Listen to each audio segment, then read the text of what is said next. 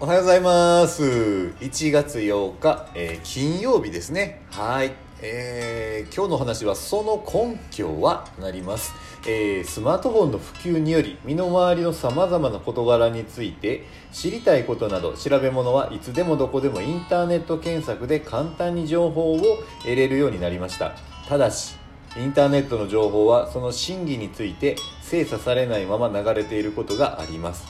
また一部分を切り取って転載されることが容易なため誤った情報が急速かつ広範囲に拡散されてしまうということもあります。インターネットが普及する以前は調べ物をする際は辞典や